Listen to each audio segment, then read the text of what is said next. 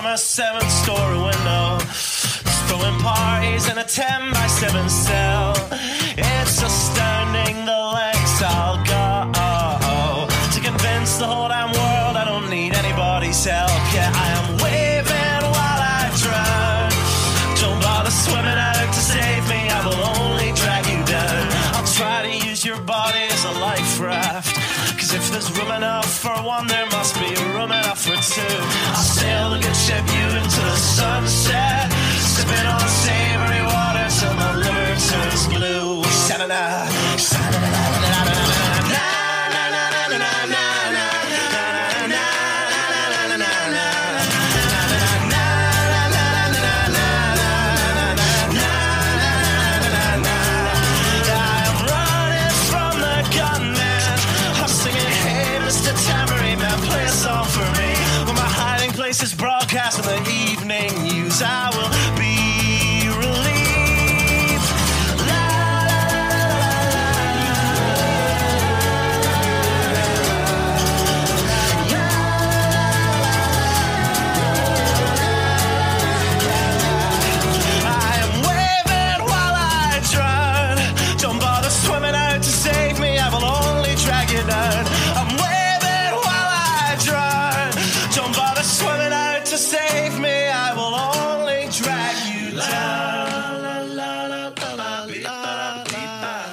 Singing, hey, hey, alright, yeah, I wrote that one myself. It's a standard, the lengths I'll go to convince the whole damn world I don't need anybody's help. Fuck. All right, put down your pens, put down your pencils, step away from the keyboards, and settle in for this week's episode of The Writer's Block. First and foremost, allow me to thank Don and Sally Wright for giving birth to me, because without them, none of this would be possible. Uh, also, thanks to Muddied Waters Media for allowing me to do this show. And yes, I understand the irony because it's my company. Uh, and finally, allow me to thank Stateside Kava for the kava that I am drinking on today's episode to everybody above bula vinaka. Today, I'm very happy to bring on my guest. Uh, she is Hannah Cox. She is the national manager of conservatives concerned about the death penalty. She was previously director of outreach for the Beacon Center of Tennessee, a free market think tank. And before that, she was the director of development for the for the Tennessee Firearms Association and a policy advocate for the National Alliance on Mental Illness. She has a Newsmax column called Life and Liberty, so check that out. Allow me to welcome on my guest, Miss Hannah Cox. Hannah, thank you so much for coming on. How are you today?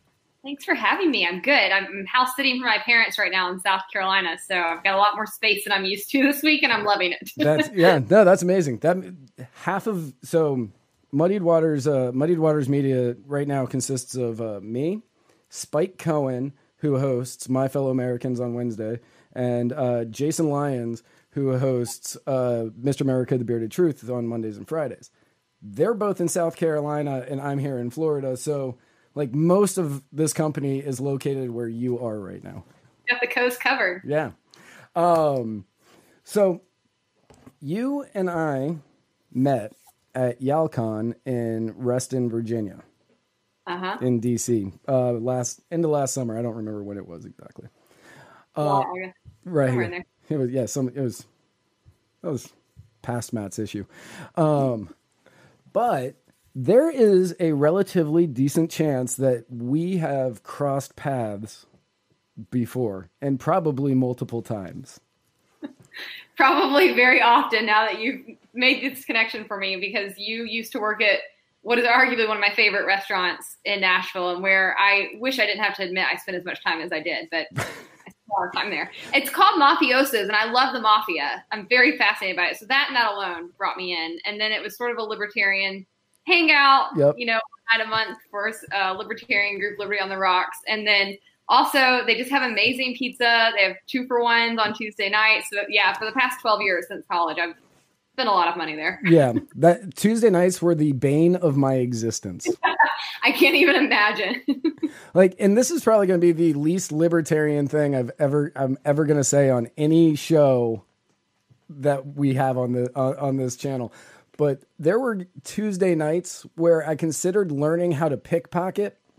So when you would go through the large crowds of people, I would just start taking wallets from people because I hated every college kid that was in there. Yeah, well, you know, back in the day when I was in college, Nashville was so small; it didn't have that many restaurants, and it certainly who else did two for ones? Right. I'm well, so, so, it was you went on Tuesday nights. There was a cop. He yeah. used I remember people they used to ID you to get in and yeah. make sure you were 21. It was a thing to go to Mafiaoza's on Tuesday. Yeah, that was uh, his name was Matt. Um, his name was Matt. Many people referred to him as Hot Cop. Uh, he had a at one point he had a Craigslist missed connection written about him. That's been my goal all my life. this connection on Craigslist about me. And yeah, I can't remember who found that, but man, we printed that out, and every Tuesday we would have those things plastered where he would stand, and he was he did That's not he, he did not enjoy that. He never spotted my fake though. No, nice guy, super nice yeah. guy. I appreciate it because it was like a year and a half expired and looked nothing like me. So I think he was giving me a break. I mean, it wasn't a it wasn't a plausible ID. Right. No. Yeah. Mo- most of the people that showed up there, I was like, well, they've been ID'd outside. I'm not worrying about it, but I know for certain that person is not old enough to be here. not your problem anymore. Yeah, no, not my issue. Uh, but yeah, no, like when we first became friends on Facebook, like we had all the obvious ones, and then I started seeing all the others, and I was like, wait a minute. that person I have never had a discussion about politics with, and that's really interesting. and then I started seeing more, and I was like, oh, I know where she went to school immediately. Which, Belmont, let's see the sweatshirt. That's right. Yeah, Brett. I, I actually keep I actually keep a Belmont sweatshirt that my buddy Dylan Ammerman gave me in this room for when it gets cold in here. I'll put it on while I'm doing work. It's a good school. It, you know, I interesting school, but good school. Right, you know, and business music degrees go really far in life, from what I hear. They do, they do. You know, I think I was one of like five people in my graduating class that actually got a full time job in the music industry when I came out, and uh, it didn't pay anything. yeah, yeah, really, really worth that private education degree for I, sure. I remember I was waiting on a, I was waiting on a table. It was like it was like a like eight or nine people at this table, and uh, most of them worked. I think a couple of them were in restaurants, and then others were just friends of them. And they were one of the girls was talking, and she was stressing her exams, and I was like, "Don't worry about it. You're gonna be fine." Um, I'm guessing you're a mi- music business major, and her friends just started laughing, and I said. And she and she was like, "Yeah, how'd you know?" I was like, "Because everybody's a music business major. But once you get that degree, don't worry because you can get a job here yeah. with a music business degree. You'll a, certainly stand out in Nashville where you want. and they started laughing. I was like, no, seriously. And I turned around and I started pointing to people. I was like, music business major, music business major, just throughout the entire restaurant, like everybody but me. And I was like, I didn't spend 120 grand on college and I got this job. I hate it for him, but also, I mean, do your research. I didn't. right. One of my friends got a vocal performance major from Belmont. Uh, I think he's a bartender. Yeah, no, I started off as a songwriting major, and I was like, well, this isn't a good degree. And so then I switched to business because I thought, well, at least I'll have a business degree at the right. end of the day. I want to stay in this. I'm not totally up a creek. And lo and behold, after you know five years of making nothing and having no job stability, I decided I didn't want to stay in that industry. So it panned out. Um, I think at the end of the day, you know, one thing that I think is interesting about it. It comes back to my beliefs, actually. I think we push too many people into college. And I get asked all the time now, especially on social media, what did you do to go to school to do what you do? I want to do what you do. And I say, I didn't go to school for this one bit. I worked my butt off and I transitioned into it. And you can do that, you know? And I think that um, that's the great thing about America. You're actually not trapped still. There's still so much opportunity if you're just willing to work. Right. Um, so this is this is actually going to be uh, this is going to be a little interesting for me because you and I actually agree. So I actually on, on, this subject, you and I agree. So I had to look up opposing points in order to try to play like devil's advocate a little bit. So this is going to. be- I used to be pro death penalty, so I can even play devil's advocate with myself a little bit. Right. Yeah. I mean, so I used to be pro as well, and every argument that I had for it, I'm like now I'm like, well, that's that's just a bad art. Yeah, that's a bad argument. So I had to throw all of those out the window and actually look for good ones. Um, I don't even know if I found good ones. I just found some that I was like, yeah, that's not that. You know, this person sounds smart. Um, they made it sound decent. So first, um, what I found is that uh, according to a poll in 2017 by Gallup, 55% of Americans support the death penalty. Now, that being said, 55% of Americans means absolutely nothing to me. But um, is there any instance in which you feel that the death penalty is acceptable? So I want to sort of cage this with coming from my old point of view, which was very pro. And I think that I, when I'm now discussing this, having changed my opinion after being presented with so much evidence that it really became impossible to not change my opinion on it, I still really do understand the feeling of where people are coming from when they're in support of the death penalty. And I think that's important. Um, but also, I do want to point out it's a feeling, it's an emotional argument. I think right. most people have a gut reaction to the death penalty right out the gate. They either think it's morally wrong or that they think it's morally just, and they kind of stick with that and never look into it further. Um, I always say support for the death penalty runs a mile wide and an inch deep because the minute you start actually looking into how it's operating, most people cannot stand by it anymore. That being said, I still very much understand the desire for justice, the desire for vengeance, um, the need to feel like you're doing something in the face of evil or violence. I think all of those things make sense.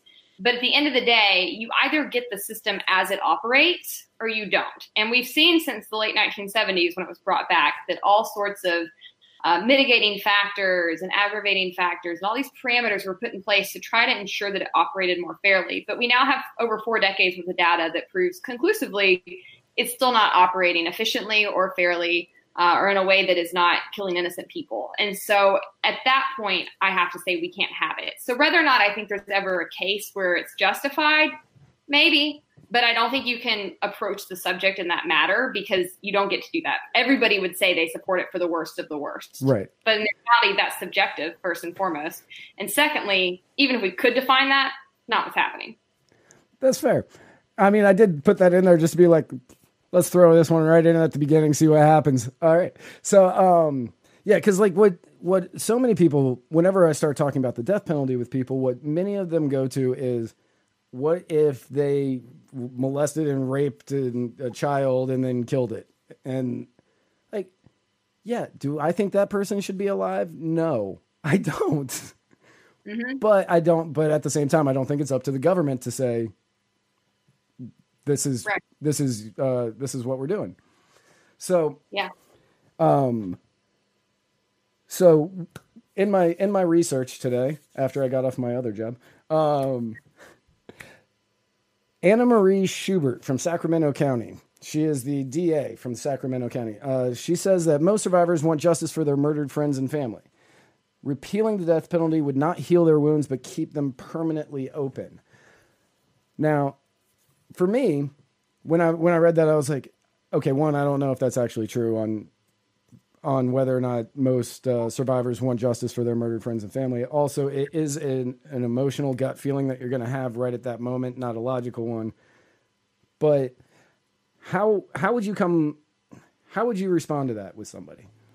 Well, I say everybody wants justice for their loved one, but do they want the death penalty? And the answer is a resounding no. Not everybody wants the death penalty. We work with many victims' family members who feel very, very strongly, um, and and I want to say who've been through different phases within that. You know, some of them from the get go were anti death penalty and didn't want that and felt like they didn't want that on their hands and uh, felt that it added more grief as they were trying to process what had happened.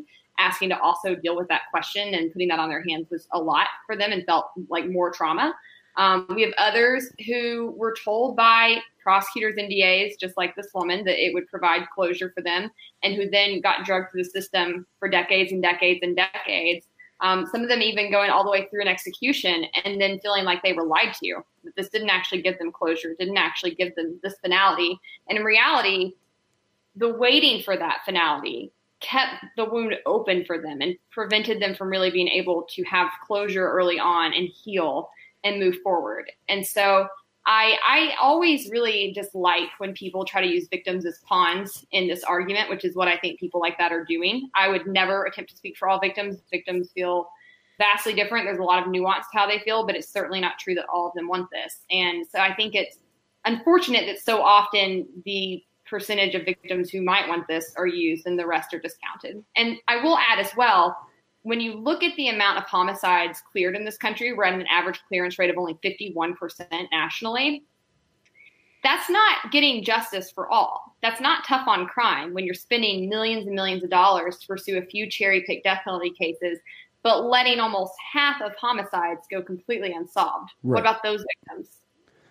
Uh, uh, yeah, no, that's an amazing point. Uh, one of our regular listeners, uh, Brian Wolf, uh, commented, uh, he's sorry that he showed up late. It's okay, Brian, we forgive you. But he wants to know what would be alter- alternatives to the death penalty. I think that we're seeing a lot of states over the past 20 years or so that started to implement life in prison without parole. And there's a real difference when you say that people have an opinion that you can get out with a life sentence. And that's true. If someone's given a life sentence, they can be let out before the conclusion of their lives. But life without parole is quite different. That really does mean you cannot be paroled. You're not getting out unless you're giving clemency or, or your case is overturned. And so we're seeing a huge downtick in new death sentences since 2000. They're down about 60%. And I would argue that's because juries now have that option in a lot of states that they didn't for a very long time. So, so life, uh, life in prison without parole is kind of a newer, newer thing. In a, in a lot of states, yes. Um, we're still, I think Texas only added it recently. In Tennessee, actually, last year, one of the people that was executed, uh, Edmund Zagorski, one of his jurors actually spoke out. I think he was convicted in the late 80s, early 90s. And the juror said, if we'd had this option of life in prison without parole, we wouldn't have given him the death penalty. We thought he might be an ongoing threat, but what he did you know, we don't, I wouldn't have thought rose to that level. And I know in the juror room, like others would have felt the same way from our deliberations. And this would have caused us to, to think differently about this. So, yeah, I think it's had a huge impact on how we're seeing people sentenced. I think when juries are given other options where they know someone will not be released back out that they believe to be dangerous, they're going for that option instead of death a lot of the time. Right.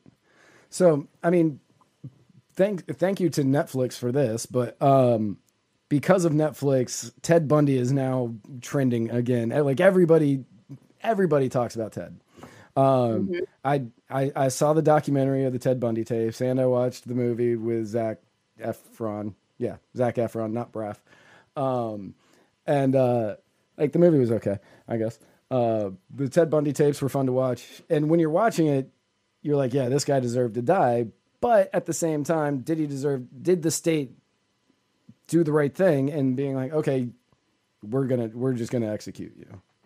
And so I love and dislike at the same time that Ted Bundy's back in the media so much. I'm just like everybody else. I'm fascinated by serial killers. It's an interesting phenomenon. But the reality is, true serial killers, people who are real psychopaths like a Ted Bundy, that's such a rarity in the criminal justice system. That really is less than like 1% of cases that you see. The reality is, you don't see very many serial killers. That's why you know their names. And secondly, the other important factor is you really don't see people like Ted Bundy that often who just become violent for no reason that we can see. Right. Typically, you're dealing with people in the criminal justice population. What you quickly find out is that this dichotomy most of us picture between victim and perpetrator is not there it's typically someone who's one and the same, and they typically have had severe abuse and trauma and mistreatment, typically in their childhood, before they become violent. It's very rare for someone to just wake up and become a Ted Bundy. And so the problem with that is that while it's entertaining, I think many people get the perception that this is something that happens a lot. And um, that's it's really difficult when you're trying to actually help people see behind the curtain with the criminal justice system. Uh, but secondly, I think what, one thing is interesting. I had someone in a Facebook debate with me today say, "What about Jeffrey Dahmer? You don't think you should get the death penalty?" And yeah, maybe I do, but he didn't. I think if you start looking into these cases of who gets the death penalty, you'll actually be really surprised by who gets it. Oftentimes, the people that I think most would agree are the worst of the worst, or who are the serial killers, don't get the death penalty. That's right. Dahmer, Dahmer got killed in jail, right?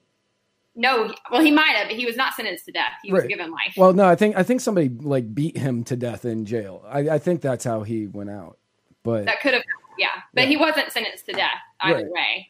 Yeah, um, and neither PK, neither was one of the 9/11 conspirators. So in reality, when you start digging into who's getting the death penalty, it's really very arbitrary. And I think that's super interesting. If you start looking at the data, it's only about 2% of counties that are bringing the majority of death penalty cases. And to date, all of our executions since reinstatement have come from less than 16% of counties. So it actually has a lot more to do with where the crime is committed versus what the person did when you're looking at determinants for who gets the death penalty. Right. Um, so when I was younger than I am now, because any story I tell has to be that way, um, I was living in the DC area during the um, the DC sniper guy. Yeah. The guy that was driving around him and him and the kid. Um, mm-hmm. And I believe he got the death penalty, but the kid did not. I think that's right. Yeah. Um, and I so back then I was not the same person I am now because if that was the case, then that would show absolutely no growth and nobody wants that. Um, but back then I was like, he, he deserves the death penalty. He, he 100% deserves the death penalty because during that time, because I was right, like I think I was literally only two miles, like where I lived was only a couple miles away from where the one of the killings happened, and everybody was terrified. They said that he was driving around in uh, the DC area in a white panel van, which he wasn't. For anybody who doesn't know that case, the news put that out, and that was a lie. Uh, well, it was just wrong. I don't know if it was a direct lie. So one day I was at work, and a white panel van was parked out front. Nobody came into my restaurant that day. And yeah. I was like, "Can you not park here?" He goes, "Man, I gotta do my job." I was like, "I get it, but man, nobody no. wants to walk by here right now." Right, right. Um, but back then I was like, yeah, no, he should get the death penalty. By the time he actually got to being uh, executed, I had sort of switched. But when when it was like I I don't even remember that guy's name, but uh, when he was when they, he was in the news for he's about to get executed, I remembered feeling that he should die for everything he did, and I sort of justified my argument that I had back then when that was happening.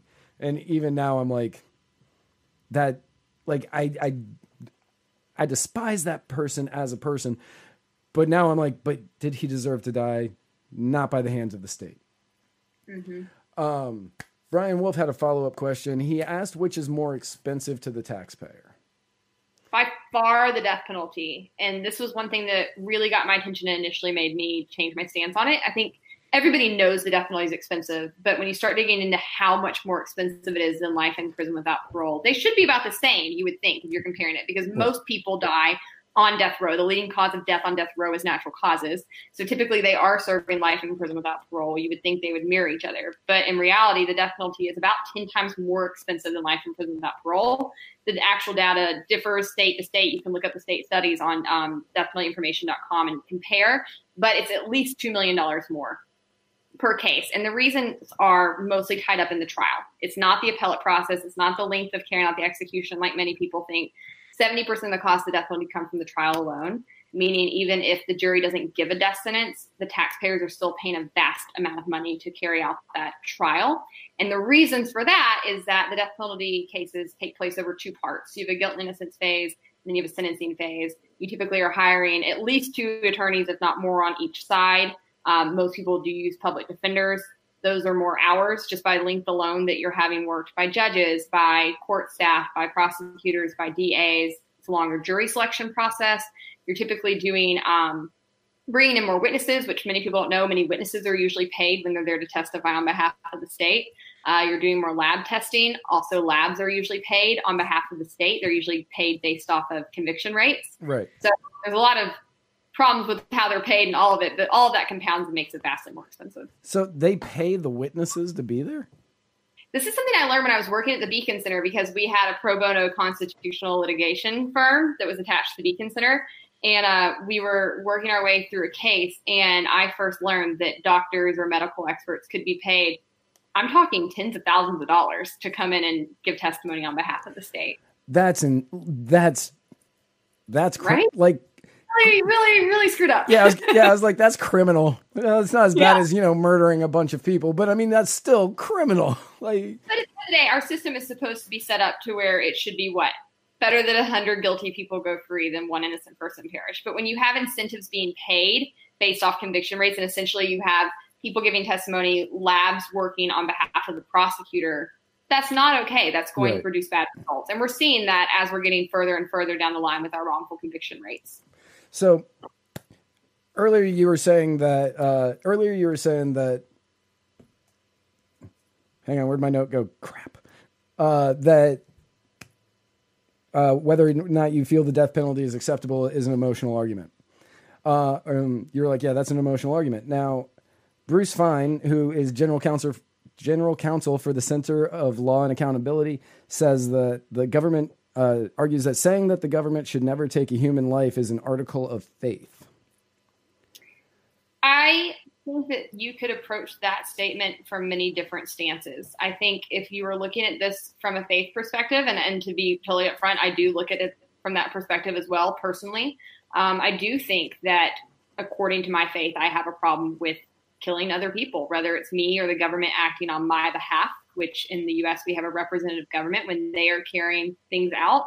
That's essentially me carrying it out. They're acting on my behalf. And so I, I think that is unsettling. But I think for many others, including those who are not religious, there is just this overwhelming sense that the government is fallible. It's run by humans, it's fallible. We know that it's prone to error we, you know, as limited government advocates are so because we know that it's never going to be efficient or effective or really run in a way that could ever even compete with private industry, much less uh, a perfect system.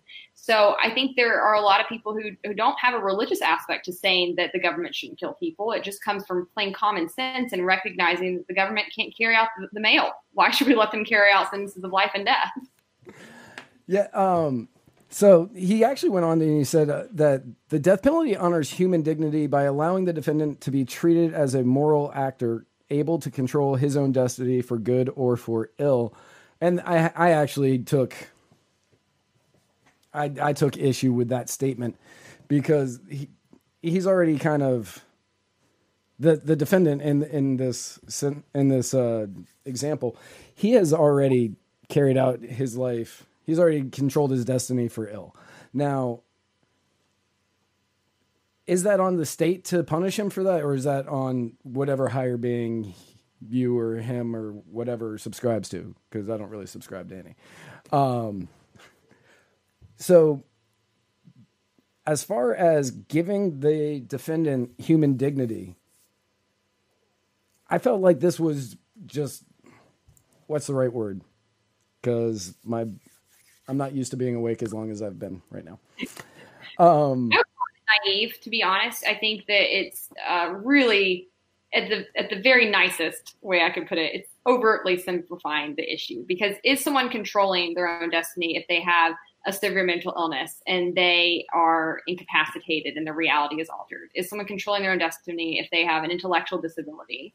Is someone controlling their own destiny if they have been abused over and over and over and violated and then act in a cycle of violence? Now, I still think people are responsible for their actions. I believe in holding people accountable. And I think certainly if someone is proven that they're an ongoing danger to society, they should be removed from it.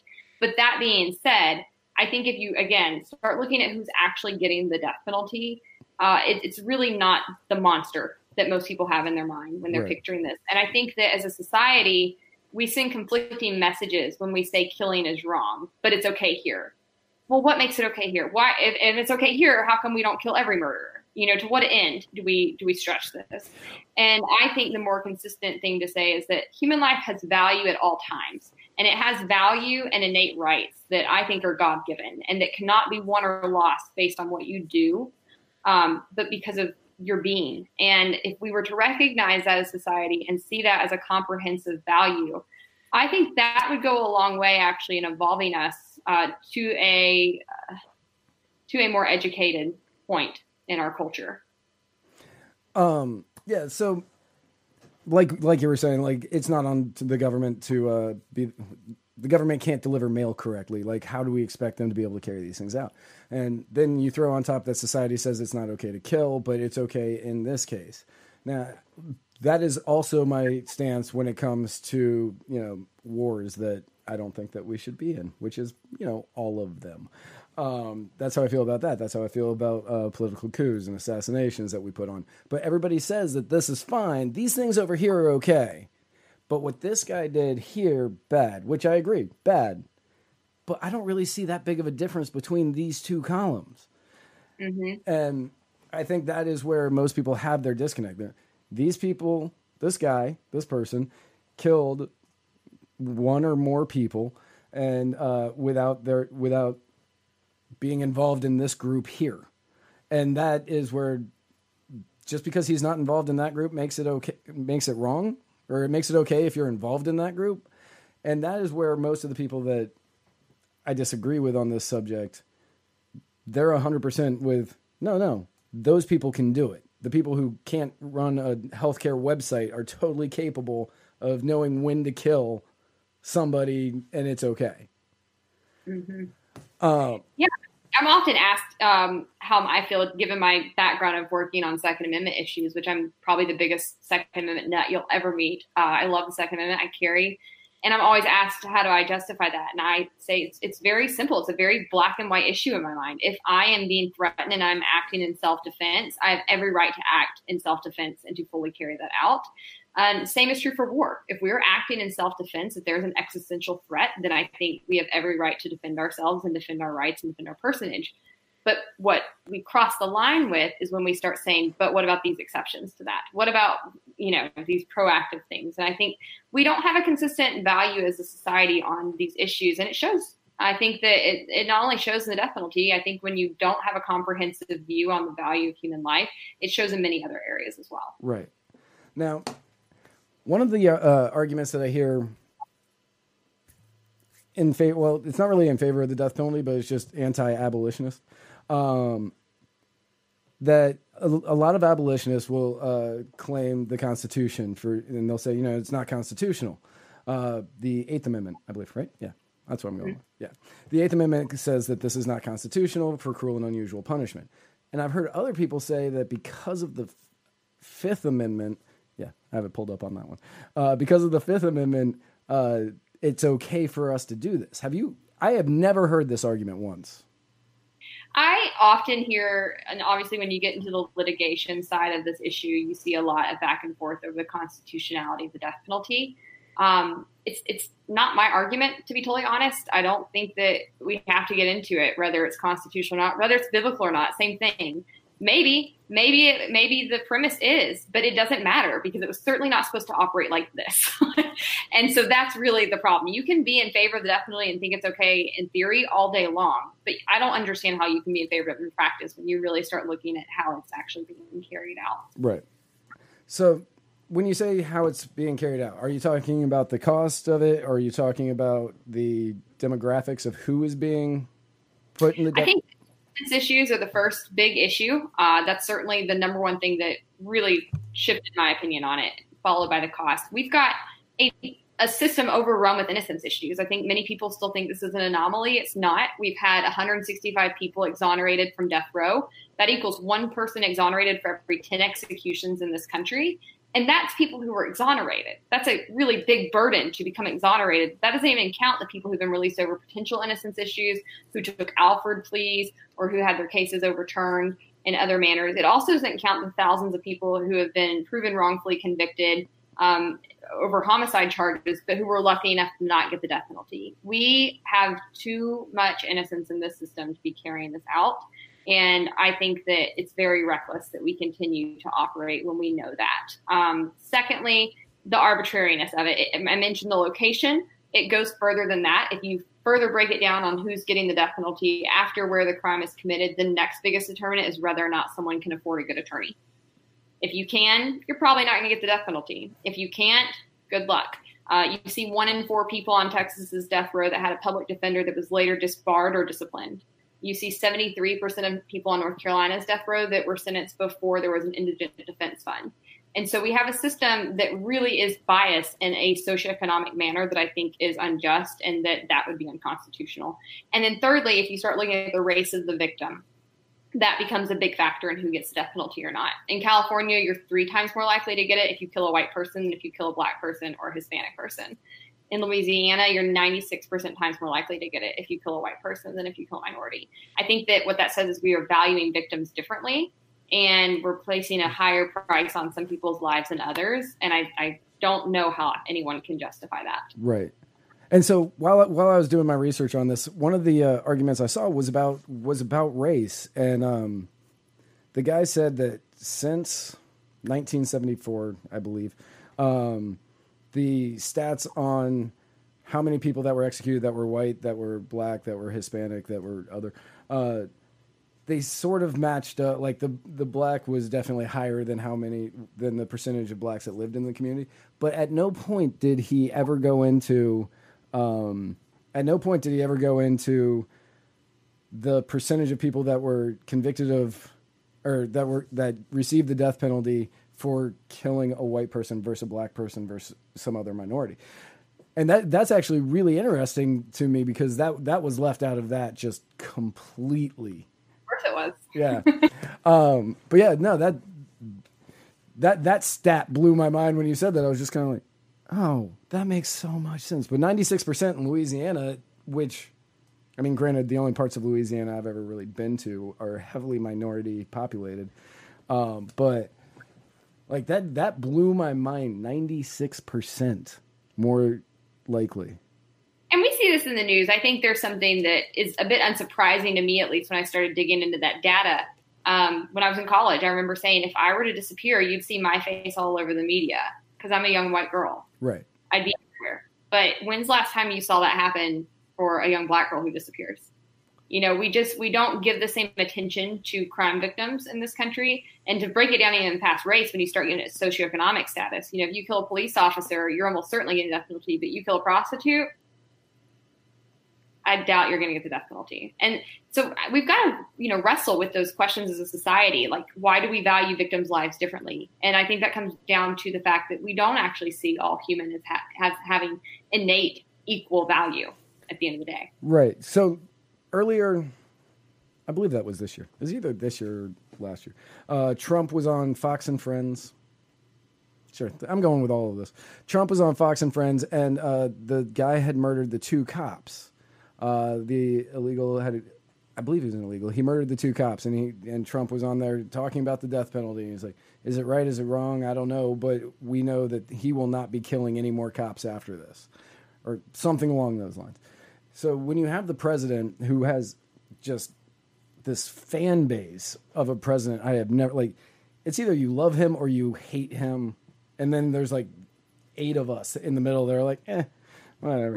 Uh, he's just as bad as any of the others, I guess. Um, but like the fan base that loves him are so rabid that all of a sudden, any any one of them at that moment that was kind of teetering on the death penalty is going to be, oh, Trump's in favor of the death penalty, especially if a cop gets killed. Which I'm not going to get into that, but uh, especially if a cop gets killed. But so now I'm okay with the death penalty, and and if anybody murders somebody, they better be holding a badge or in fatigues.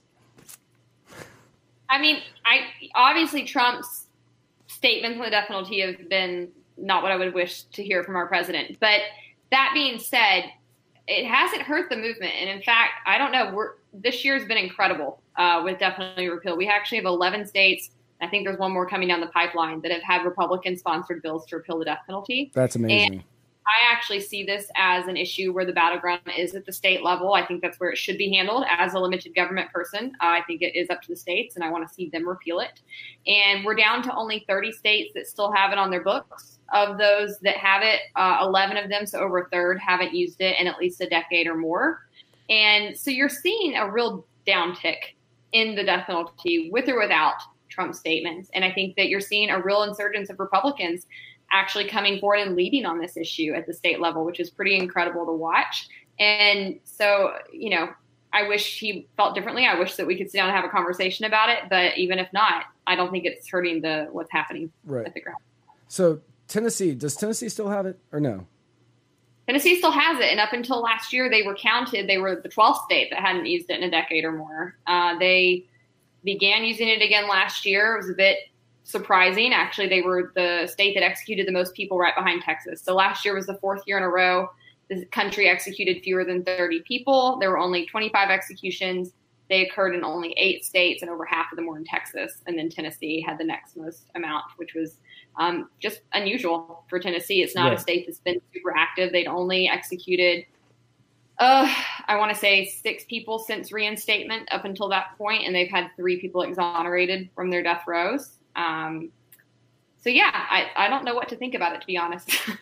it's been a, a little out of character Right. for Tennessee. I mean, there's been a bunch of stuff happening in Tennessee that I've been like, that makes, It's been a rough week in Tennessee. yeah, like that's that's not the Tennessee I remember right there.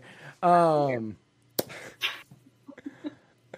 uh, Spike Cohen. What about my co-host Spike Cohen? Uh, if you don't watch this show regularly, uh, says, "What about Dylann Roof?" It's a good question because I'm here in South Carolina this week, and Dylann Roof is um, it's a tough case. It's a it's a case I still get emotional about, and uh, I think a lot of people in South Carolina feel very personally attached to that. The one thing that always stands out in my mind about the Dylann Roof case, though, was the families. Um, the very first hearing they had, who multiple um, different family members came forward and said, "We forgive you. We don't want the death penalty. This is not something that we want on our hands. This isn't going to help us. We want to forgive and move forward." And I think the reason I get so emotional because as a Christian, that is what I think my faith is supposed to be able to do, and Right. which is really superseding human ability and human understanding and able to get to this place where you can forgive someone who's done something so horrible. And I just thought that those families' testimonies were something I'll never forget, and it doesn't seem like they were listened to in that case. Yeah, that that was actually one of the most beautiful. Out of that scenario, like not much beauty could come of it, but with that scenario happening, that was actually a really beautiful moment where all the families came in and said that they forgave him and that they didn't want the death penalty. Yeah. I don't get real emotional unless it's at like old episodes of Scrubs, and I don't even understand that. But um, like I'll just watch an episode of Scrubs and be like, "Oh, yeah, JD, I feel you." But Like, like, me with the soundtrack, I cry every time I listen to it. My mom is like, "Why are you crying?" I don't know, Mom. It doesn't matter. Uh, America. but um, yeah, with uh, with in that moment, like I was watching that, and I was just like, "Oh, humanity, you're not awful. You're not terrible. You're you you learned forgiveness somehow," and that that just blew my mind. Um, so which states still have the death penalty? Because you said that only eight of them do.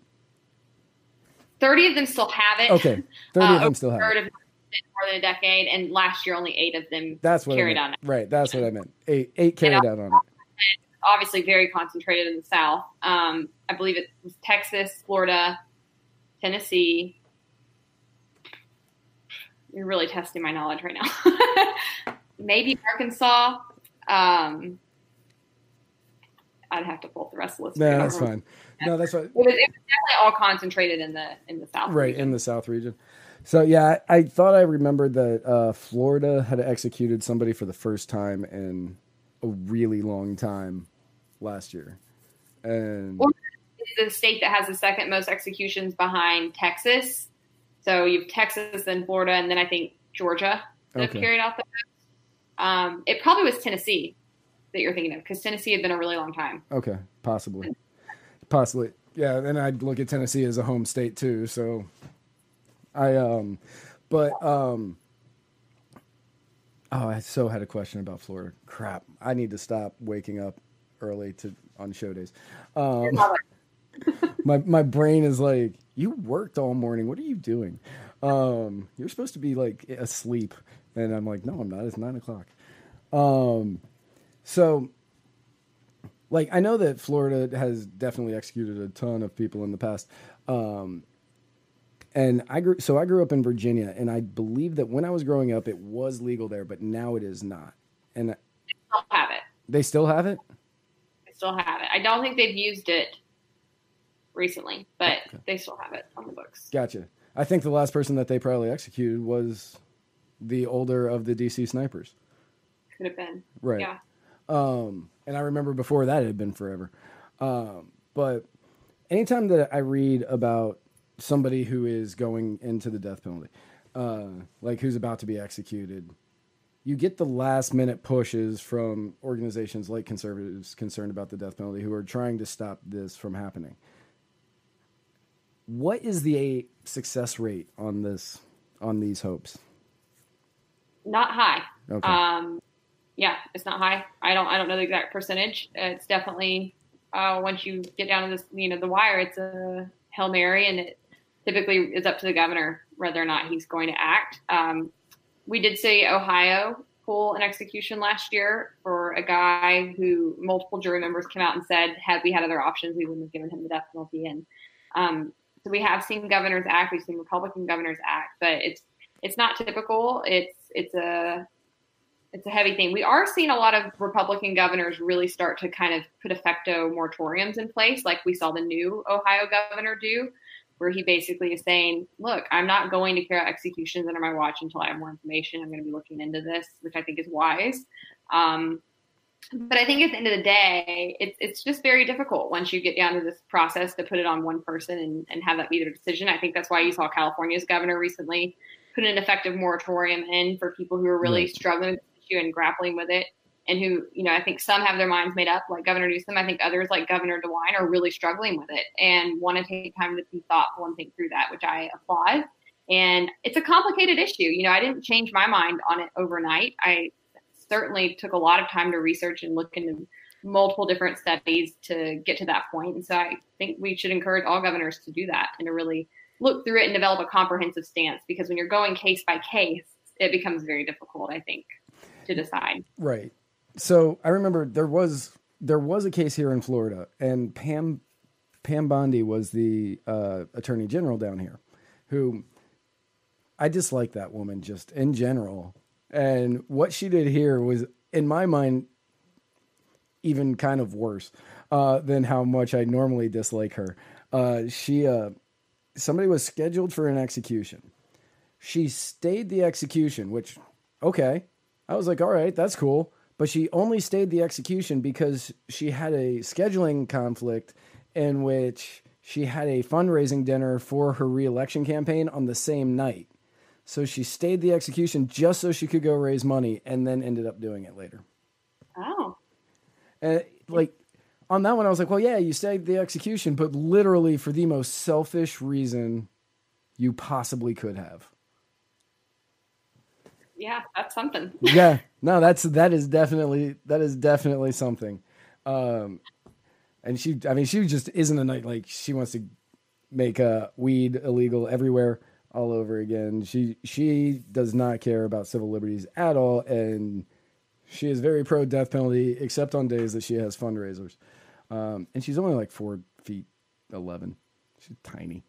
Um she is she's tiny um, and not she wasn't nice to me either, which makes it even worse. She was the only one that was mean to me when I met everybody. Uh, and I'm like, man, you're a midget. Um, so what? So what are you guys working on now? What do you guys have up in the pipeline uh, as far as conservatives concerned about the death penalty? Do you have anything coming up? Any big projects that you're working on, or Well, you know, we're a nonprofit, so we're always working on advocacy and education. We do that all over the country, whether it be through speaking events or different conferences that we're at. Um, we have chapters that we're launching. So we have just launched a chapter in Louisiana, getting ready to launch chapters in Texas and Virginia this year as well.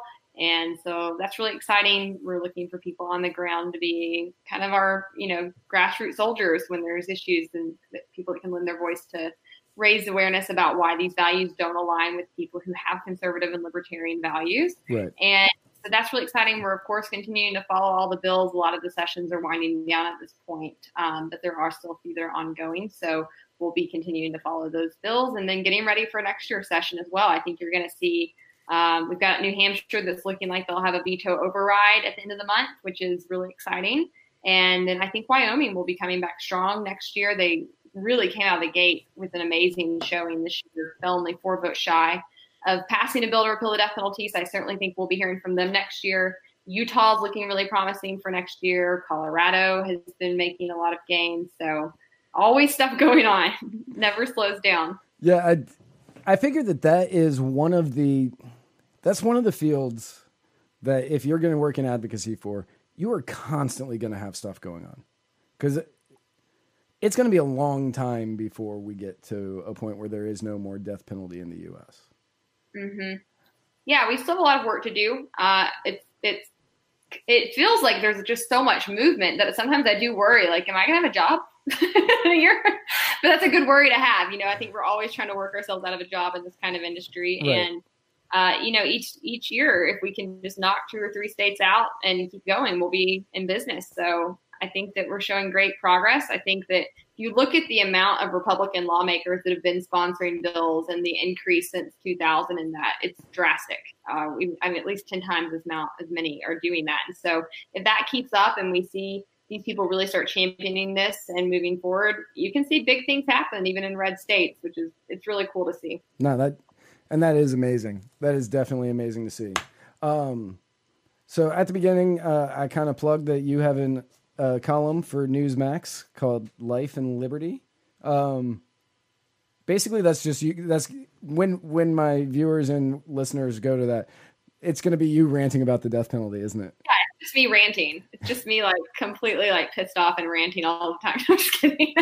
no, it's it's it is very focused on the death penalty and sometimes other criminal justice reform as well. But really trying to shed a light on what's happening and you know, it makes me mad. I always say that's one of the hardest parts of my job is actually writing that column because as you're researching, you just get even madder and madder when you're looking at everything happening. So it's a, it's got a bit, a bit of gusto to it. I remember. So I remember when you and I first met at YALCON. Um, you actually, I don't think that you were talking about uh, the column, but I, I remember talking to you, and I was like, "Yeah, I used to be, I used to be a pro death penalty, and now I'm kind of on the fence, but leaning more toward anti death penalty. And you kind of gave me the same, you know, it's a mile, it's a million thousand miles long, but only a mile deep. And the longer you've, whatever you said earlier, and the longer that you sit there, like you realize that it's just really shallow arguments and they're pointless, and then everything starts making you mad, and mad, and mad. And so I kind of like started looking into stuff, and I was like, yeah, she was right. This is. this is really stupid that we do this. Like it just the cost alone, the co- right, the cost alone, which Brian Wolf, uh, who asked which is more expensive to the taxpayer, uh, after you after you went through your stats on what it cost for a death penalty trial versus uh, a life in a life in prison trial, uh, he said, "Wow, I've officially changed my mind solely based on cost." And I think he may have signed off.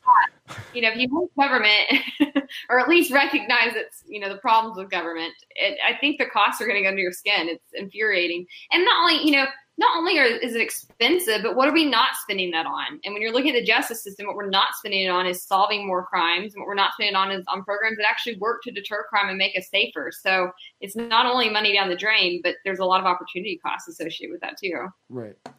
Um, so do you have anything else that you want to push and or anything or plug or conservativesconcern.org. If people want to get involved, that's our website. They can check us out, find out what our chapters are, figure out ways to get involved, shoot us a message. Uh, we're on social media at our acronym CCATDP and Conservatives Concerned on Facebook. So hook up with us, follow us. Always lots of information and news coming out, so you won't be bored. well, thank you so much for uh, coming on. Uh, if you want to give me a minute to do the closeout and the closing song, if you want to hang out for a second afterwards, so I can kind of talk to you a little bit more, uh, I would greatly appreciate it. It's up to you though. You can just sign off, and I couldn't stop you.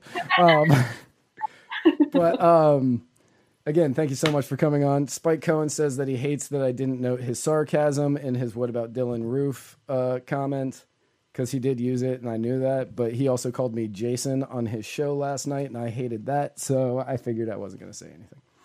Um, to everybody else, thank you guys for tuning in. Uh, remember that tomorrow we have an all new episode of Mr. America, the Bearded Truth with Jason Lyons. Then we're taking two days off before we come back for next week with a brand new episode of Mr. America, the Bearded Truth. Then next Tuesday, you have Spike and me right here at Muddied Waters of Freedom. And then next Wednesday, you get Spike Cohen all by his lonesome, probably with a guest um, for my fellow Americans. And then next Thursday, we are right back here for the writer's block with, I forgot to set up the music, uh, with a brand new guest that I've never had on before. And I'm really glad that he and Spike have ironed out their rivalry. So that way I don't have to feel bad about having him on. Um, again, thank you all so much. Tune in to all of the shows. Please like, please share. Uh, please like, please share, and be sure to rate us on iTunes and Spotify and whatever your podcasting app is. Um, again, thank you all so much, and uh, have a great weekend.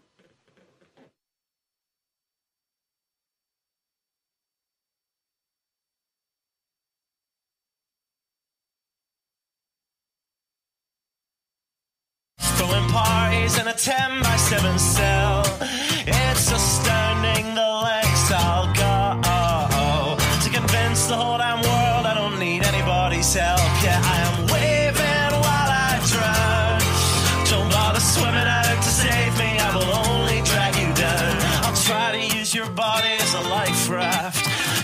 There's room enough for one, there must be room enough for two. I'll sail the good ship you into the sunset. Sipping on savory water till my liver turns blue. Sha-na-na.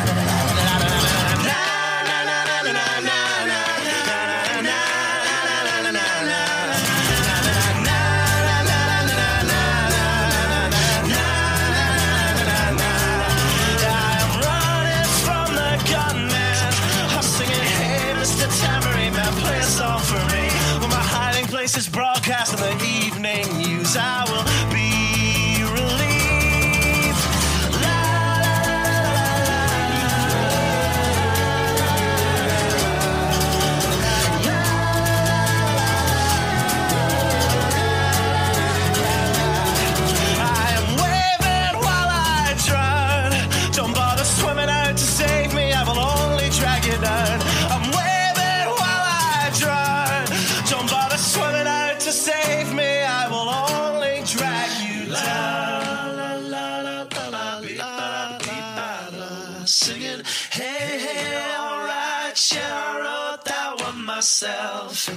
Astounding the lengths I'll go to convince the whole damn world I don't need anybody's help.